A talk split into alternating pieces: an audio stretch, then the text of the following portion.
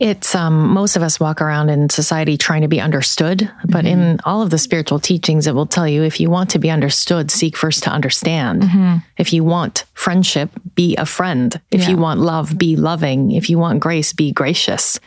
And so, us learning to seek to understand is the first step to healing disconnection. Welcome to the Let's Not Sugarcoat It podcast, where every week we bring you real, raw, and unfiltered conversations designed to motivate and inspire you on your journey through motherhood, relationships, and career. We're your hosts, Alex and Bella. Thanks for spending this time with us. Let's get into it.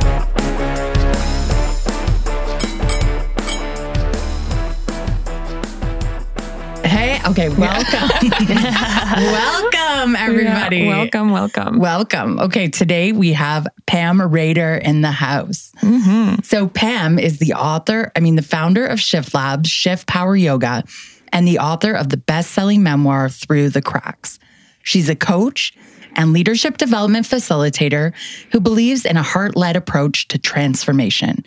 In addition to bringing some street cred to the table by navigating healing her life while loving her son through a harrowing, harrowing decade long. Ah, see? see Bella said she was going to mess that word up. Now I did. Harrowing decade long heroin addiction.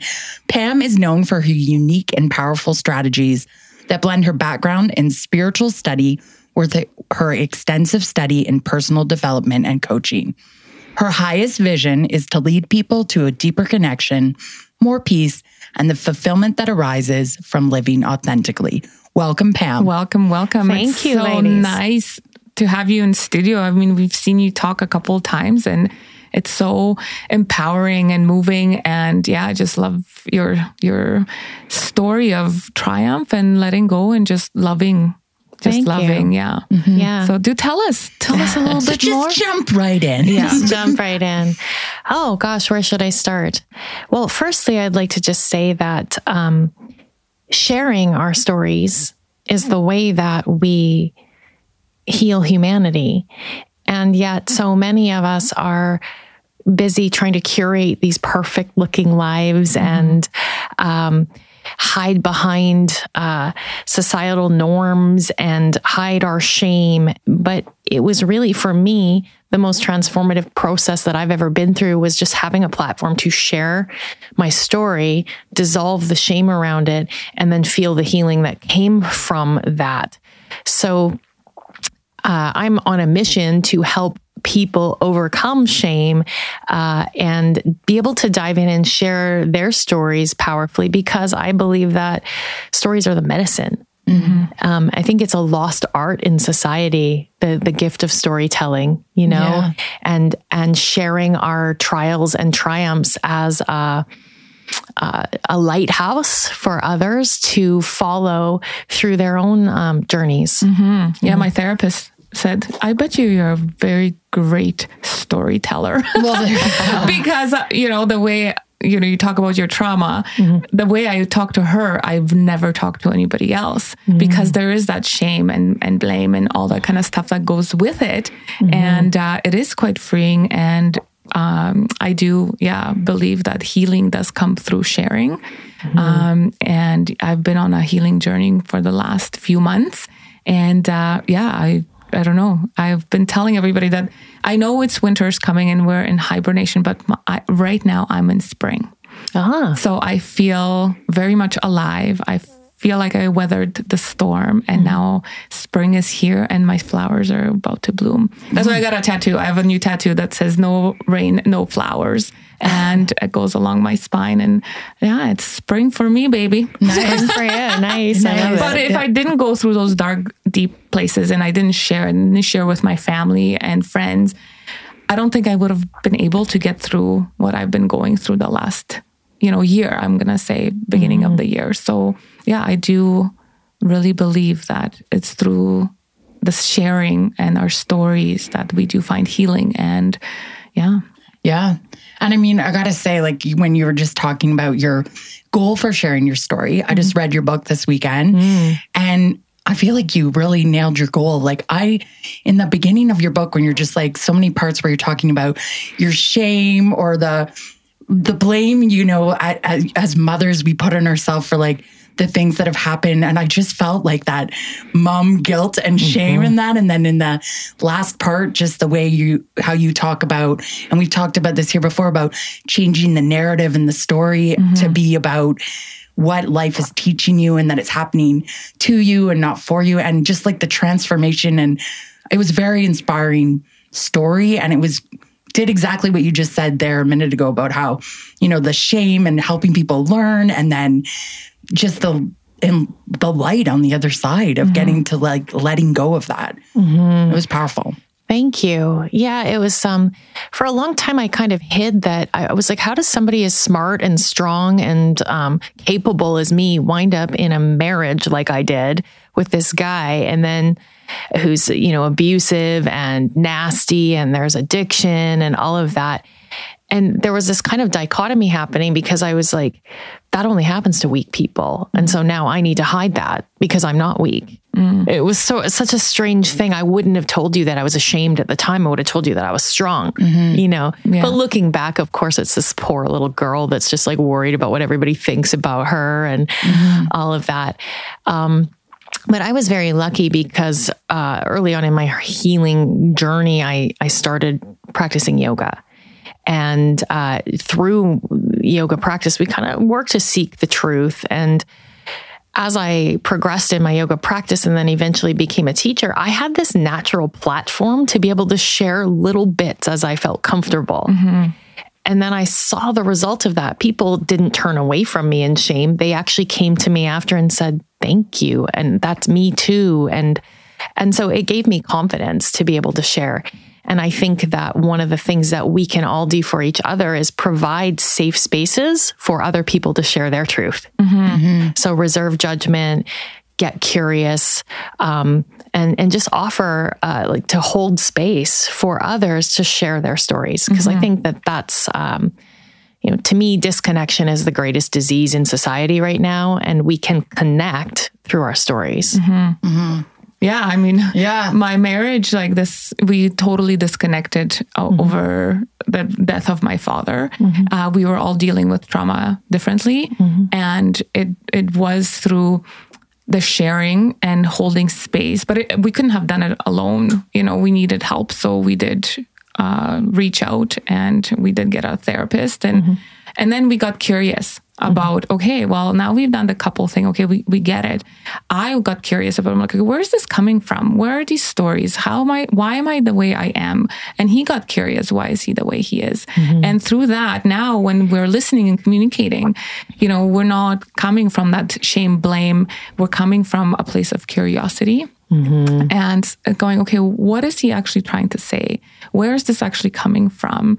How, even though I don't agree or may not, why is he thinking this way? Let's let's like I said, let's let's get mm-hmm. curious and find out why is he saying the things that he's saying? Because I'm not understanding, but without curiosity, you'll never understand. Because yeah, Yeah. It's um most of us walk around in society trying to be understood, but in all of the spiritual teachings it will tell you if you want to be understood, seek first to understand. If you want friendship, be a friend. If you want love, be loving. If you want grace, be gracious. And so us learning to seek to understand is the first step to healing disconnection.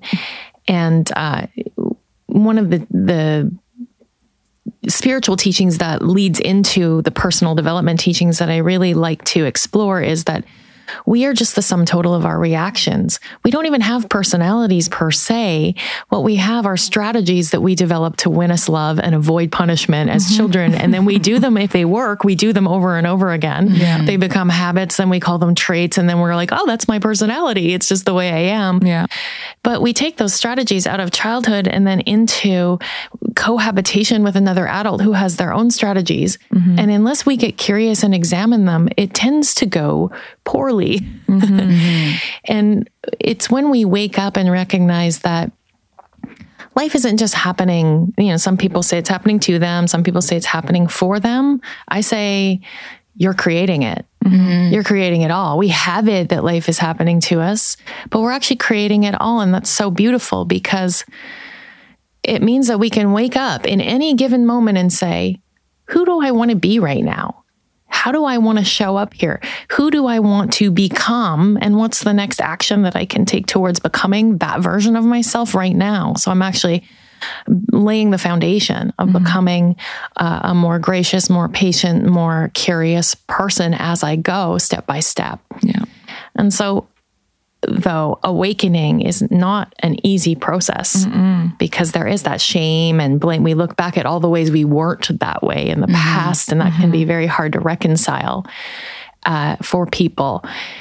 But it's such a beautiful process to uh, step into because you can really redefine and recreate yourself. You are not determined by your past. Mm-hmm you could wake up today and say, I'm going to be a totally different person and practice being that person. And a year from now, you will be. Yeah. Yeah, for sure. Yeah. I mean, looking at yourself is really, really tough. Mm-hmm. Uh, I went into some really dark places. Mm-hmm. Uh, but without that, knowing where it's coming from, I don't think I would be who I am right now at this moment. And I'm still finding myself. But the reinvention, I am not the product of you know my past. Mm-hmm. um, i am like you said who i choose to be today. And it's so powerful to step into that.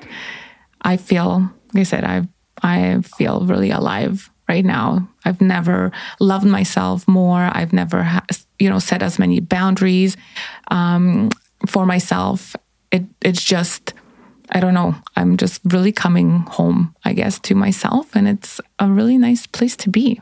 But not without the work because yeah, it's funny because people have this big word enlightenment right or like we mm. get in, get enlightened or more aware as we go on and enlightenment isn't coming into like some piece of information we didn't mm-hmm. have before enlightenment's sort of like a whole whack of things we thought were true, mm-hmm. we recognize are not true and they yeah. fall away. And then we're kind of left in this void where we have to do the work of actually creating ourselves. Yeah. And it's often, you know, no thorns, no roses. It's often the prickly parts in life, the difficulties that will spur us on to seek the truth. Mm-hmm and get us to the place where we go, oh, wait a minute, I'm the author, I'm the artist, I'm the creator.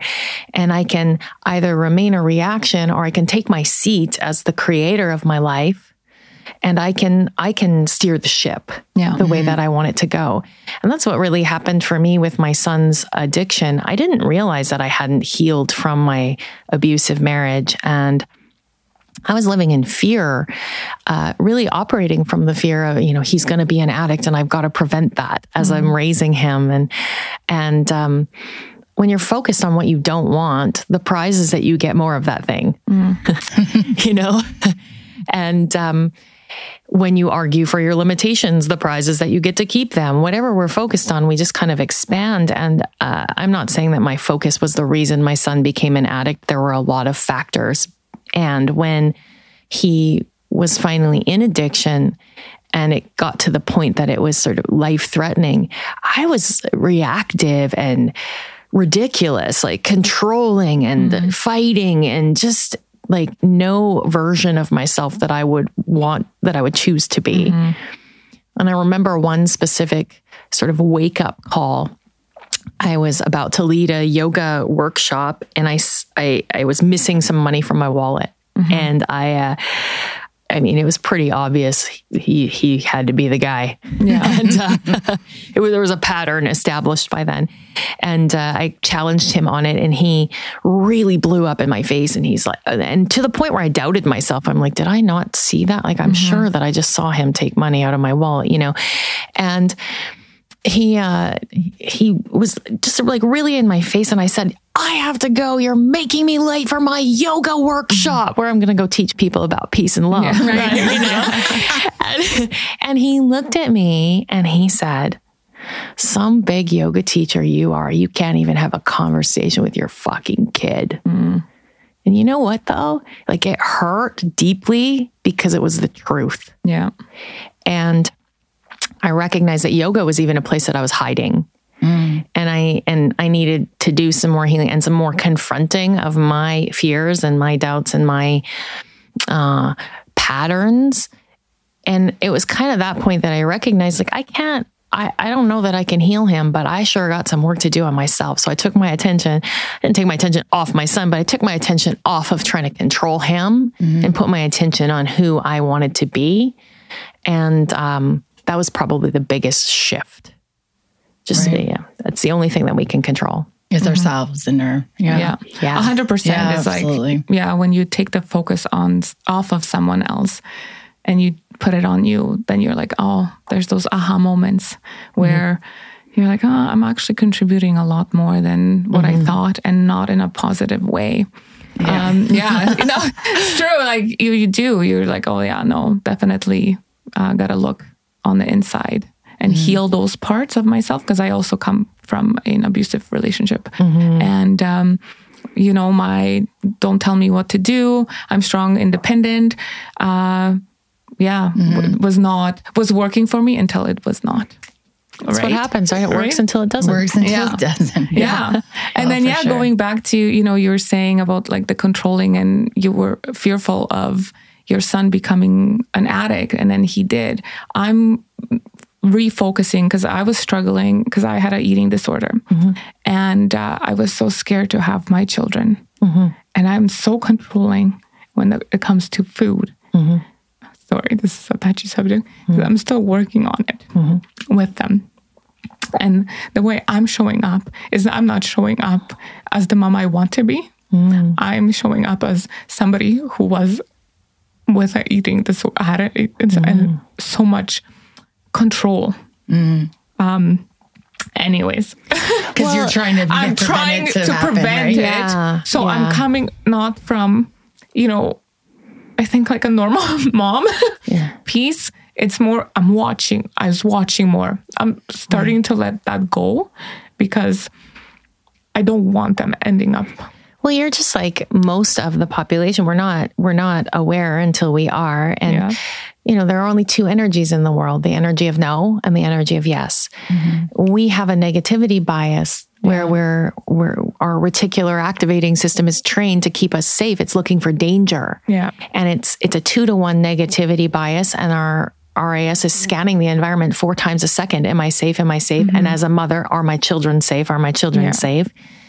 And so we ba- we basically run through life going, I don't want my kids to suffer like I did. I don't want to be humiliated. I don't want to be rejected. I don't want to be um, judged. I don't want to be broke. I don't want to. I don't. I don't. I don't. I don't. And it's kind of like we're standing in the center of this circle, looking outward with a sword a sword drawn and saying, I. You know what? I don't want us any of these things to happen, so I'm putting chewing gum in the dam and slaying yeah, the demons and you know all Yeah. of that. And at the end of the day, maybe we staved off some of those things, but we didn't have a chance to actually say, "What do I mm-hmm. want to create?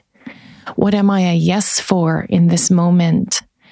And I think that that is a really important piece mm-hmm. for us as parents. I would never give parenting advice, but what I can share is from my own experience is to say, as you've heard me say in talks, that I had to ask over and over again, okay, I can feel myself doing that thing where I want to control. So what does it look like just to love him here? Mm-hmm. What does it look like just to love? And it was like moment by moment, a moment by moment choice, a moment by moment decision over and over again until it kind of just became the way. And it might be a question for different people like, what does it look like to let go of mm-hmm. control here? What mm-hmm. does it look like to allow? What does it mm-hmm. look like to surrender? What does it look like to relax with what is? And these kinds of questions can help us um, soften uh, away from our strategies that we develop to protect, preserve, and prevent as Right. children. Yeah. yeah, and often eating disorders. I mean, that's all almost always a control. I I Yeah. want control over my life because something happened to me that made me feel so out of control that I'll show you that I have some. Yeah. Yeah. Yeah. And that's kind of where I'm exploring too with my therapist um, is that control of why. Um, yeah. And going back to, you know, childhood. Control is is directly related to the need for certainty. Mm-hmm. And when we don't feel certain, we will try to control. So the biggest control freaks and micromanagers, aka me, recovering control freak, recovering micromanager. I see you not judging anyone. Mm-hmm. Um, we felt that we didn't have any autonomy in some areas in our mm-hmm. lives. And also that maybe there were some things that we were fearing that were out of our control. And there were small things like food that we mm-hmm. could control, or other people, or how clean our house is, mm-hmm. obsessive compulsive cleaning, those mm-hmm. kinds of things. They tend to be because we have a higher need for certainty and we're just not getting it. Yeah. Right. Yeah. So when we can recognize those things, I think those patterns, I think that we can have compassion for ourselves. Mm-hmm. And it's not like I'm broken or defective. It's just like, oh, of course, I didn't have the certainty that I needed. And the adults in my life maybe didn't have the skills to reassure me mm-hmm. or provide that. And so there's, of course, I would have that strategy. Yeah. And then we can forgive. Mm-hmm. mm-hmm. And forgiveness you know, as a mom, it's so hard, right? Mm-hmm. You oh, guys yeah. know it's just so hard. but it is hard. my spiritual teacher, Baron Baptiste, is my yoga teacher, actually. Um, I, he's been my teacher for many years. And he says that forgiveness is forfeiting the right to ever make that judgment again. I like that. Isn't that great? Mm-hmm. Is Forgiveness great. is forfeiting the right to make that judgment again. So it's not that it doesn't happen, you but you you make the judgment and then you go, wait a minute no, I gave up the right to do that. Next, and you move on. Mm-hmm. And that's really, it's a process. Forgiveness is a process, mm-hmm. but it's yeah. a big part of the healing. We have to forgive ourselves for all the various ways that we screwed up our kids and that our parents screwed us up. that we are all just yeah. screwed up. Yeah. Yeah. Somebody recently told me that um, when it comes to forgiving ourselves, hmm. that we often fall into like guilt. And guilt is a hard emotion to reconcile with. But if we can have remorse for our actions or have remorse over something we've done, then remorse as a word is just so much easier to move forward from. And I, mm. I've been reflecting on that and I'm like, yeah, there are things that I, I still carry like that shame and that guilt for. But as soon as I reframe it a little bit and I think, okay, I have remorse how I acted in that mm-hmm. moment but like you're saying, I can see maybe things that it led to that. And then it, for some reason, I was like, oh, this is so much easier to forgive myself in mm-hmm. a place of remorse than a place of guilt and shame in a way. Well, I think the distinction for me, as you're just saying that, I'm I'm really big on words and their meanings and all of that. And I um I I'm wondering if remorse comes from the root word of morose, like to feel sad about something, you mm. know, and um regretful. Right. Like that. And and here's the difference of like remorse would would involve guilt to me is I haven't cleaned up my mess yet. Mm-hmm. Remorse is I have regret and therefore I have cleaned up my mess or am in the process of cleaning up my mess. Right.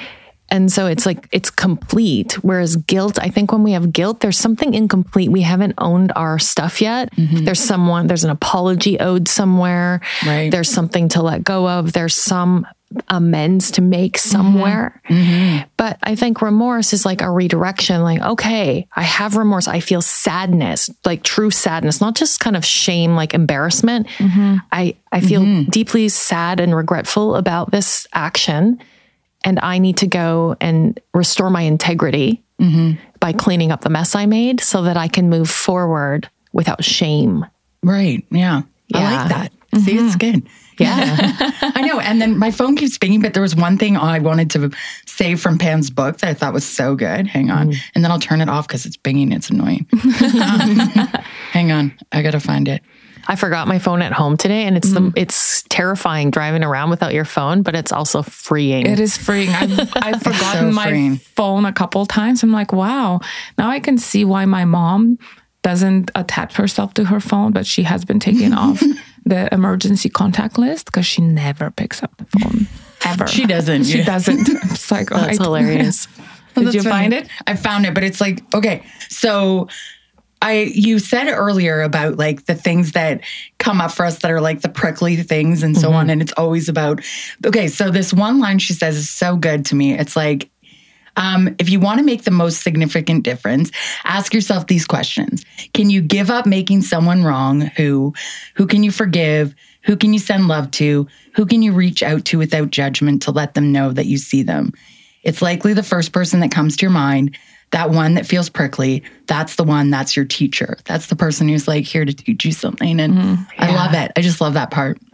Yeah, uh, that was about the whole point in writing the book was just to share that my journey through all of these you know, my my I mean, you read the book. My husband tried to kill me and went to prison for that. It was it was like fairly traumatic and and um, a lot of the things that we went through with my son's addiction were also traumatic, but I was pretty thick headed and stubborn. It took that kind of trauma to wake me up, honestly. And um, if we can shift the, I mean, both things are happening. It's it could be terrible. You know, if we think about both sides of the hand, it could be mm-hmm. absolutely terrible. It was terrible living with an addict and surviving all of the things that that happened with my husband, and then it was horrible watching my child go through all of this. But it was also beautiful. It was also beautiful because we all woke up through it and we were all redirected by it, and we all had to dig down into the depths of compassion and expand our ability to um, to be with other human beings in their mm-hmm. suffering. Like there's great beauty in that. Mm-hmm. And I think that I'm really good at being with people who are suffering without flinching, which is such a rare quality mm-hmm. mm. because I, I kept thinking to myself, who did I need? And I needed somebody who didn't say, Well, I have you tried rehab for your son? Right. Oh, I know. Oh my Go, God. go F yourself. That's what I you did say that in your book, like go after yourself. Totally. Like, the people who kept saying, oh, no, I haven't yeah. tried that. And my mother's like, Do you know it's probably his friends? And I'm like, No, he's the ringleader. He's the guy, mom. It's not his friends. And could everyone just shut up? I'm doing the best I can, you know? Oh my gosh. But I look and I, I look back and I'm I'm so deeply grateful for every experience because every experience opened a like a facet of of me and a uh, and some new nuance. And it's been such a pleasure and a privilege to be able to guide people. I mean i've trained hundreds of yoga teachers and coaches and i i uh, facilitate all kinds of leadership development and that and and I'm able to hold space really beautifully and powerfully without taking on people's stuff, mm-hmm. but just fully being with them and for them.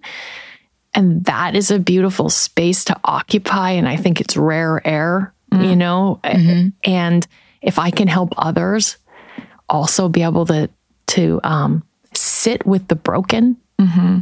without flinching and trying to fix, just being, wouldn't the world be a better place? Mm. Oh yeah, for sure. Yeah. I think so. Yeah. Yeah. So, getting back to the quote that you brought up from the book, who can you give up making wrong? Mm-hmm. This to me is probably the greatest spiritual teaching of all. And that is that whenever we are making someone else wrong, we are doing energetic violence to them. Mm-hmm. Mm-hmm. We are protecting our rightness. My worldview is right, yours is wrong. And therefore, you are broken. You're the one who needs to be fixed. But we're creating energetic violence every time we think about them being wrong. And if you think about, for instance, if you had a childhood friend that did something to you and you're making them wrong, and you say, that's why I'm so prickly or whatever that is, mm-hmm. they're over there on the other side of the world doing whatever they're doing. And they're completely unaffected by it. Yeah. But you are poisoning yourself with resentment every single day that you Yeah. think about it. Mm. So, wrong making is probably the most destructive mm-hmm. uh, activity that we can engage in as human beings. And when we can give up making someone wrong, and, and we do that mm-hmm. through curiosity, as you talked about earlier, we can we can actually get to to a new level of relationship with them, and we free ourselves from mm-hmm. suffering. Mm-hmm. That's It's like that's- holding a hot coal, waiting to throw it at your enemy, right? And Yeah. yeah, I know you're so wrong. Well, you got a third degree burn on your hand. yeah. Such a good visual. But it is. Yeah, It's so like, true. it- it- yeah, we went through, we did a bunch of self development courses earlier on in our relationship. And one of those blaming and making someone wrong and talking about, I was wasting a lot of energy on talking about my mother in law.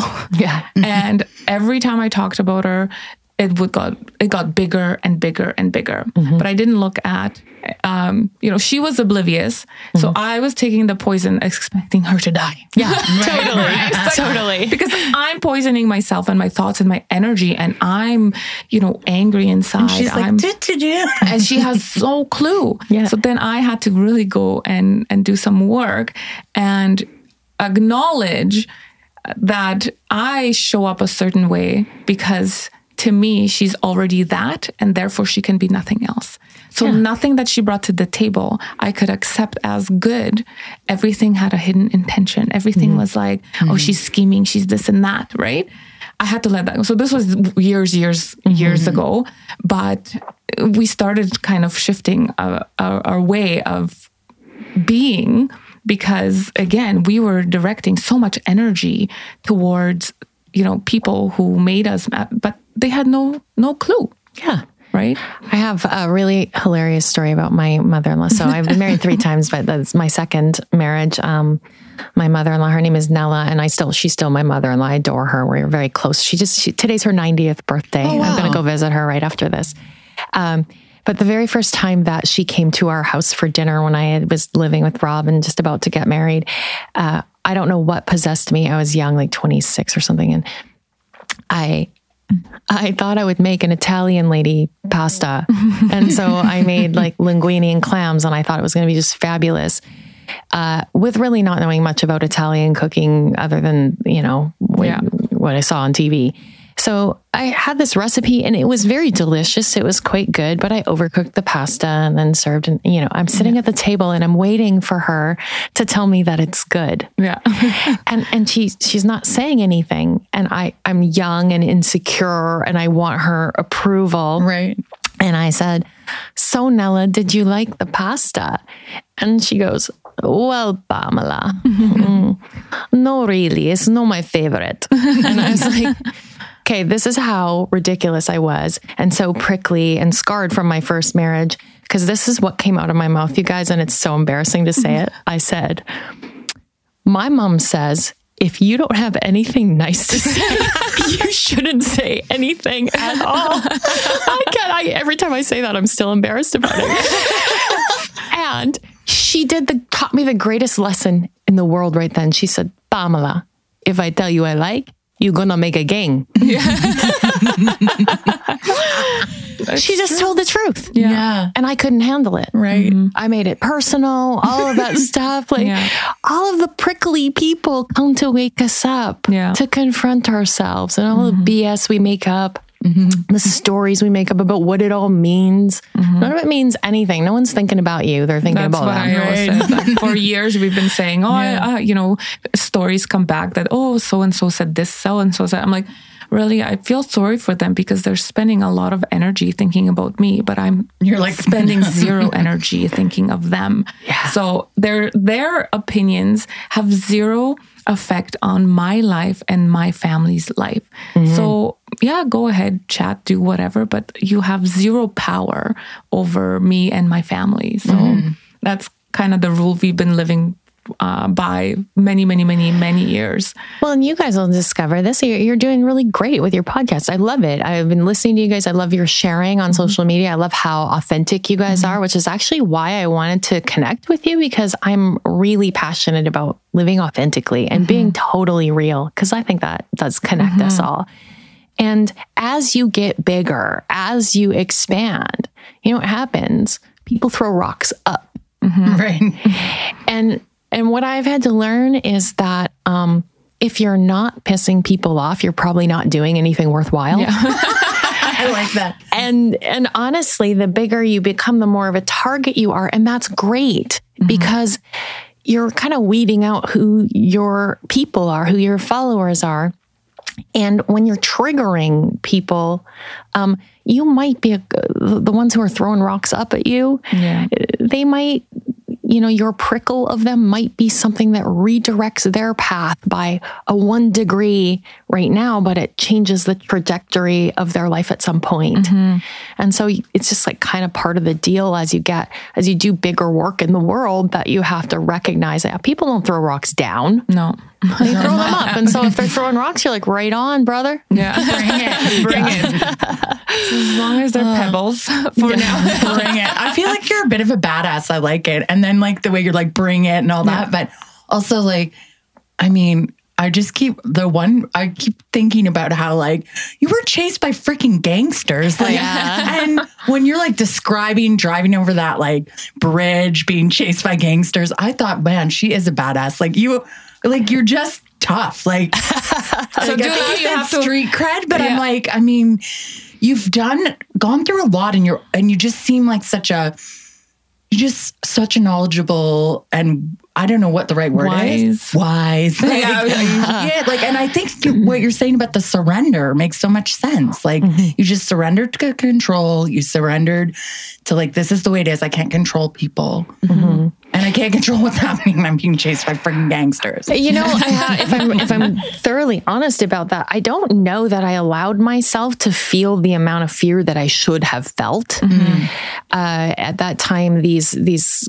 guys, the the police came to me and said, you know, they were, I thought they were going to tell me my son was going to jail for something, and and they said no, he's um, you know, he's ripped off some really dangerous people, and these are the kind of people that will come after his family to pay him back. And I was like, it doesn't that just happen in the movies? Yeah. Like, I, and I actually just felt that way. And I think there was some part of me that compartmentalized it and kind of shut it off a little bit. Uh, and I had to be followed by undercover officers uh, for a while until until these guys, gentlemen, I'll use the term loosely, left town. Um, but I don't think I allowed myself to feel the fear like that these guys could really come come and, and hurt me until my friend um a friend that I grew up with, he had been kind of involved in, in a life like that. And he said, maybe you should sleep in the basement in case there's machine gun fire in front of your house. You'll be protected. And I was like, what are you talking about? but like, well, that, that doesn't happen. What are you ta-? And he said, no, and you should probably have Brandon go stay at his dad's. And you should, and I was like, what? I didn't even understand. I couldn't comprehend. And so I was in this oblivion, but afterwards, after you're saying I'm so tough, but afterwards, when these guys went home and uh, to, they were from Dawson Creek, and um, and and things kind of got back to normal. I remember going for a walk and my legs turned to spaghetti and my mm. hands started to shake and I had this just just this whole body shake and I just sobbed because I realized mm-hmm. like somebody could have died Right. Yeah. not just me, somebody, anybody mm-hmm. in my family, and uh, how everything had been altered. But that too is an experience that I'm grateful for because I have insight. I, I feel like I've been gifted all of these experiences because I really have no judgment for anybody going through whatever they're going through. Nothing shocks me. And um, so that's part of how I can sit with other people Right, with yeah. whatever they're going through. And I'm like, uh huh, okay. Yeah. And what do you need from me? Right. Yeah. I mean, it did sort of seem like a movie. And that I think was the part that got me was I was like, shit, this is like Kelowna, Yeah. right? You're driving on the bridge. You're talking about people's shooting a house. I was Yeah. just like, oh my God, it suddenly made it so.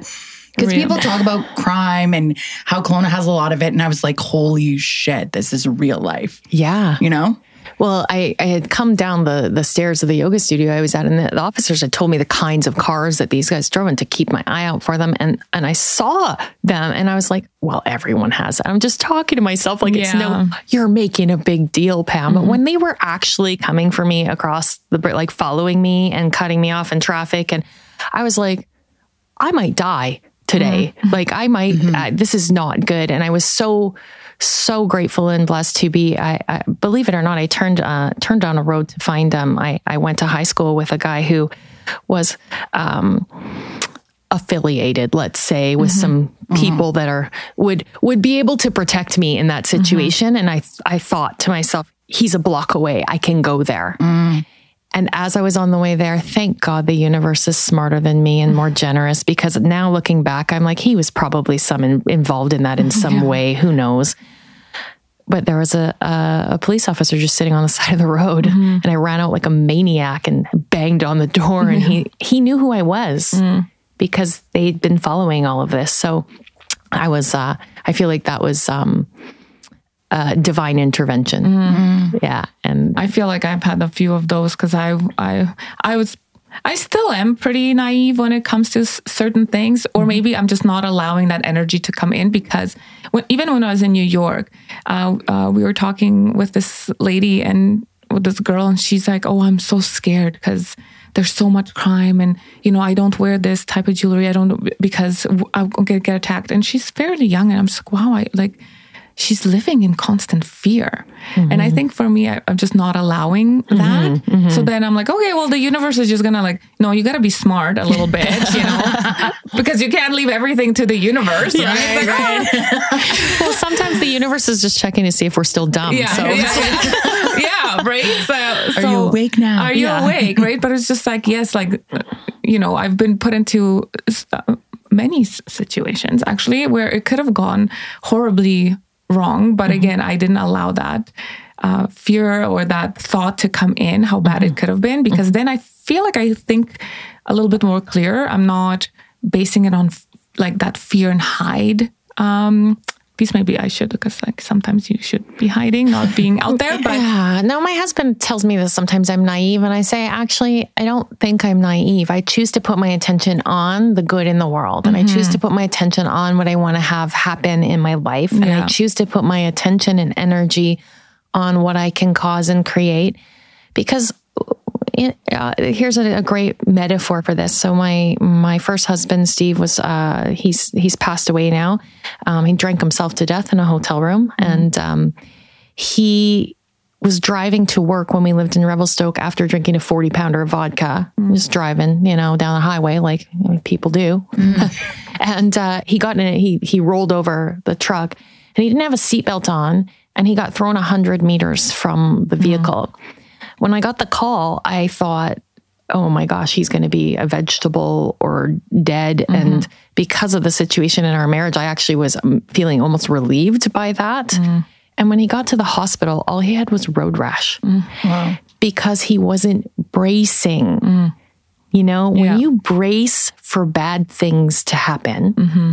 it doesn't prevent the bad thing from happening. It just hurts. But you prevent more. joy right now. Mm-hmm. And it often is more injurious. It causes more injury mm-hmm. when that impact does happen. Mm. So I choose to kind of take that metaphor and say, like, if something bad's going to happen, I could have spent the last year bracing for it, which mm-hmm. I did with my son's addiction. I braced for it. Well, it sure didn't make it any easier, but mm-hmm. it robbed me of a lot of joy in his childhood. Mm. And so, yeah, I, I, I think like you, I'm, I'm going to hang on to my little bit of naivety, mm-hmm. perhaps, mm-hmm. and my um, positive outlook on the world because uh, I'm not going to gain a day in my life from worrying about what mm-hmm. could happen, but I will certainly rob myself of joy right now. Mm-hmm. Yeah. Yeah, hundred percent. Like I mean, that's how I. Yeah. yeah. So. Oh yeah. I don't even know where to go next.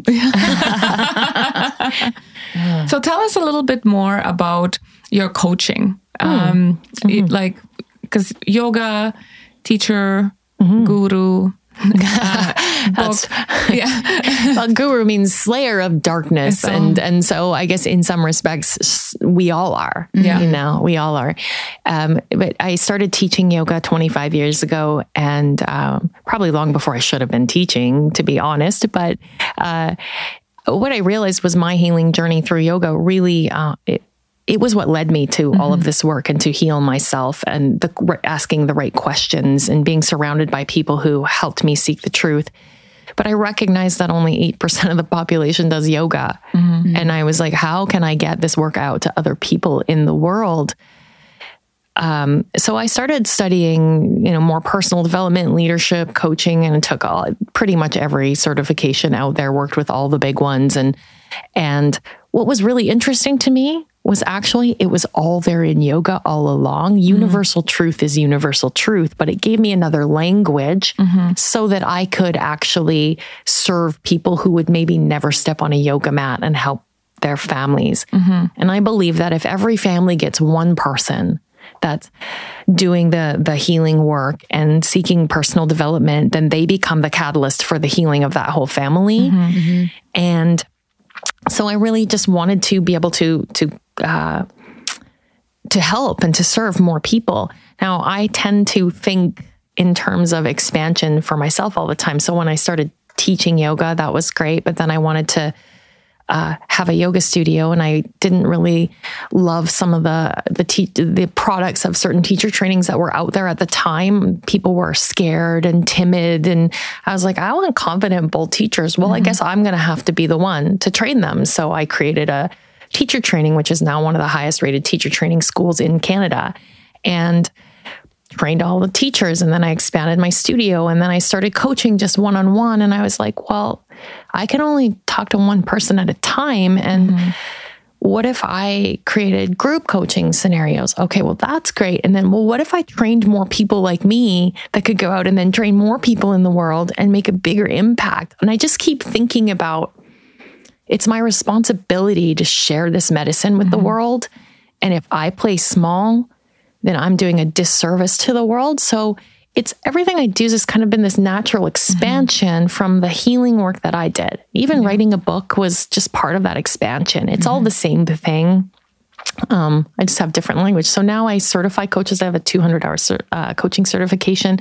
I still train yoga teachers. Um, I I offer you know limited one on one coaching, which is expensive now because there's only so much of me. Yeah, uh, yeah. and then um, and then uh, group co- coaching programs, which I love because I can kind of empower and inspire a lot of people mm-hmm. at once to to really take hold of their lives and and seek the truth of their uh, their power and their miraculous nature and their limitlessness. Uh, mm-hmm. Nothing makes my heart happier than seeing people exceed themselves mm-hmm. in some way and keep mm-hmm. blowing their own minds as to who they can be in the world. Mm-hmm. Yeah. That's cool. Yeah. That's that's where we're at now, yeah, baby. Blowing, blowing up the minds. Yeah. yeah. yeah well, cool. I, I really love, and I, I want to say, I love the way you're sharing your journey oh, authentically oh, on on Instagram and and uh, when we've been in conversation mm-hmm. like just how authentic and real you guys are and uh, I really have to acknowledge that you know, you guys know not it's it's actually rare. Mm-hmm. It's actually rare. Most people, uh, if they're honest with themselves, are managing other people's perceptions of mm-hmm. them, 100%. and it really takes balls to do what you guys are doing. Oh, thank you. it takes Thanks. courage, yeah. and I um I acknowledge that and I, mm-hmm. I really honor that. And and you guys are the kind of people I like to ride with because because it's um it can be lonely to do that mm-hmm. sometimes. Can. Yeah. For sure. And it's hard, uh, like you're saying, in those moments where you want to sort of push down. Like there has been times, like I, the other day I showed up on Instagram and I was talking about how I was out at a networking thing and I really wanted to drink and I was upset about it. And I thought, I don't want to share this. And then I thought, wait, people are watching what I'm doing because they want to know not just the good, successful mm-hmm, things, but mm-hmm. they want to know when it's fucking hard. Yeah. And so I showed up and then cried and whatever. And people responded to so much. So many mm-hmm. people messaged. And I thought, okay, if I'm helping even one person in their struggle and their journey, then I'm doing my job of being authentic in this process. Mm-hmm. And then yeah. it felt good. Oh, it was so good. It it moved me. I was like, wow, that's a re- that's that's real that's relatable. And I said, like, that's going to help somebody. And you won't even know the person that it helped so much. Mm-hmm.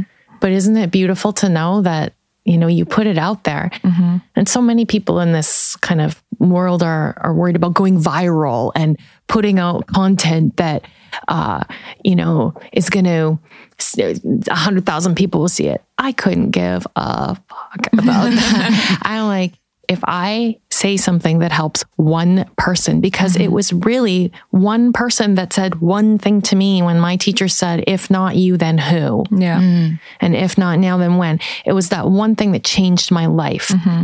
And if something I say helps one person, it's worth every bit of effort because we never know the thing we're going to say that's mm-hmm. going to heal others. Mm-hmm. But I'll tell you what won't heal fakery, hiding behind stuff, pretending it's all sunshine and great. Mm-hmm. Sobriety's hard. Yeah.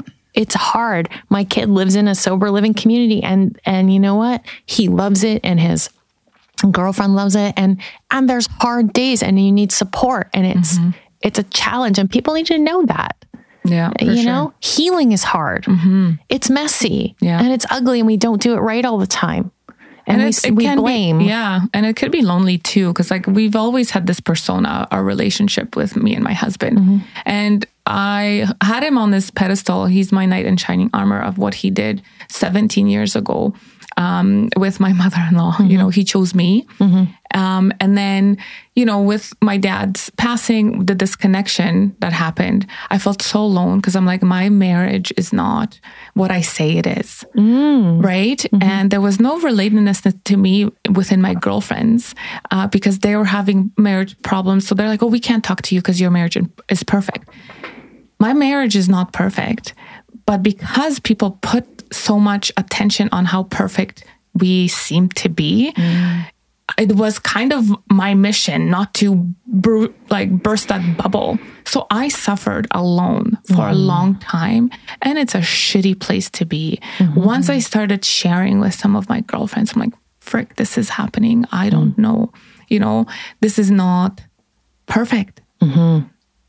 The I don't know the the healing that started just with the sharing. Mm-hmm. And then that relatedness, and like, oh my gosh, you are one of us. Yes, you are, you are freeing, one of us. Right? It's like, freeing yeah. when you're like, you know what, this is. I'm in a freaking mess right now mm-hmm. and I need help. I can't do this. And, uh, and actually, uh, for someone who's strong, and independent, mm-hmm. I don't need nobody telling really me what tough. to do. It's really, hard it's really tough to ask for help. Yeah. Mm-hmm. Or even just to admit that we don't know the yeah. answer, we don't know what to do. Yeah. I recall going to, uh, it was a, a, time, my son's been to rehab th- 13 times. So mm-hmm. it was one of the times that he was home with me waiting for like a month before he could get in. And it was always a disaster because he's using heroin and he's just a jerk, mm-hmm. when, you know, and all the things. Yeah. And uh, I get to the yoga studio and all my students are waiting there. And um, one of the women said, Are you okay today? And I said, Actually, no. I just spent the morning trying not to punch my kid in the face. and, and, and, I was successful, but it was close. Yeah. and you know what? Everyone said, like, oh, that's what makes you real. That's mm-hmm. like, we've all felt that way. And our kids mm-hmm. aren't even doing what your kid's doing, you know? And, the more raw and real we are, the more we give permission for other people to do the same. Mm-hmm. And again, it comes back to what we were talking about at the beginning. If you want to be a friend, then be, if you want friends, be friendly. If you want mm-hmm. grace, be gracious. If you want authenticity in the world, you have to be authentic. Mm-hmm. And then we hold the space by being authentic for others to to step into. We become a place where authentic people can belong. Mm-hmm. You know? Yeah. yeah. And then it's not so lonely. Yes. Yes. Well, that's how this podcast started too, is because we were sitting around a fire pit at my on my deck and we just started sharing like some of the struggles of motherhood and mm-hmm. that you know what you're going through what and just it's like holy man okay well this is what my kid did. This is whatever. It does get better. We went through that. And we're just like this community mm-hmm. feeling like you belong and that you have a safe space to share without judgment because we're all like you know mm-hmm. you said you wanted to punch your kid in yeah. the face i'm like yeah sometimes i'm just like fuck yeah. i have two twins you know two for one like maybe yeah. i could sell one nobody will notice right? i can photo, photoshop them in or whatever. i always say you're not a real parent until you mouthed fuck you behind your kid's back so when they're walking away uh, yeah. oh you're like fuck yeah well i think once my kid was like what did you mouth i was like nothing yeah. no. yeah. So yeah, so it's just that, you know, stepping into and because of social media, it's become so much more perfect and totally. the expectations. Yeah, but none of it's real. Yes. It's all fake. And, and, you guys, we really, I like, I love that you guys are, you, you guys are debunking that. And that's my goal in life too, is to mm-hmm. debunk mm-hmm. that. It's, none of it's real. Yeah. You know, the the guys that are like, if you want to drive a Lamborghini mm-hmm. and then have an eight figure business and blah, blah, it's not even real. Did anyone even check? Does that guy even own a Lamborghini? Yeah. Probably not. Like, it's not real. And these yeah. people are struggling and they have insecurities and they have mm-hmm. relationship problems and they have doubts and fears like everyone else. And I'm not inspired by your Lamborghini, sir. Mm-hmm. I'm inspired by your courage to tell the truth. Yeah. Right. yeah. Mm-hmm. I'm inspired by people who are um, willing to to bear it all to help others. Yes. And I love that you guys are doing that. Yeah. Well, thanks. You too. Well, thank You're you. Yeah, I know. Yeah. Bearing it all. Badass. street fighting. Like we should, cred. yeah, we should Yeah. totally do something. a photo shoot. Badass photo Badass shoot. Badass photo photo shoot. You're you're the leader. Yeah. I'll be the Like ringleader. You'll be the ring- not- yeah, yeah. yeah. Uh, all right. Well, mm, Yeah. it's time now. Oh yeah, we usually do our fire rapid questions. Oh, okay. It's Yeah. just like you know about parenting, but I feel like you maybe answered. I've got four kids, so I yeah. have been a parent. You know, You've been there. Um, I mean, okay, so one of the questions, but I feel like you maybe maybe answered this. But if you could go back and tell like young pre-mother Pam a piece of advice, what would you give yourself? don't be so tough. Ask for help. Right. You don't, you don't know everything, and you don't need to know everything. Yeah. you know, ask for help. Yeah, Right, That's a big one. Yes, ask Yeah. for help. I learned to ask. Yeah. And it's amazing. Yeah, we're meant to live in community. We're Yeah. meant to live in a tribe. And it's not expected that the youth should know what the elders know. That's why the elders exist to share their wisdom. But the youth are so, you know, dumb. I know. So, yeah, I would tell myself, ask for help. Right. How do you think um I'm just thinking of this question off the top of my head, but like how did your parenting change like as you had more and more kids or as you, you know, your this is like so many questions in one, but as your oldest son got deeper and deeper in addiction, like how, did that change your parenting with your other kids in any way or Yeah, so I had a unique situation in that I have I collected two wonderful stepsons. Um, so I married Robin. My son was uh, my son Nick was about three when we got married, I think, and uh, Mirko was seven and Silvana was five, and then we had Brandon together. So they were 12, 10, and six when Brandon was born. Hmm. So Mirko and Silvana were almost grown up, but I had to integrate uh, step parenting hmm. at a young age, which was its whole own challenge. And then they were great kids, but it was my insecurities that caused that challenge. And then um, once they were kind of moved out and Rob and I split up, then Nick was getting into his addiction. Poor Brandon, my youngest, he pretty much parented himself for a while because Nick consumed so much of my attention. And he turned out to be a really independent, really hardworking, really successful, uh, very likable, easygoing. And I look and I think, I didn't even raise him. I had nothing to do with him. Once Nick was fully out of the house and Brandon was 16 years old, that's when I quit my like real job to just own a yoga studio because I thought I owed him. I was like, you get to have your mom all to yourself now. Mm. And so, how it changed my parenting was I was like, I know Nick's addiction robbed him of a lot of his life and it robbed me of some, but it robbed you of your mom for a long time. And so, I would just like call the school and say he has a dentist appointment and totally lie and go pick him up and take him to Tim Hortons. I was like, you're not in medical school. It's fine. You know? and I, I, I was at home. I had my yoga studio in my home at the time. And so I was there every day and I baked muffins and I drove him places and we had mm-hmm. great talks and I reestablished a deep bond with him.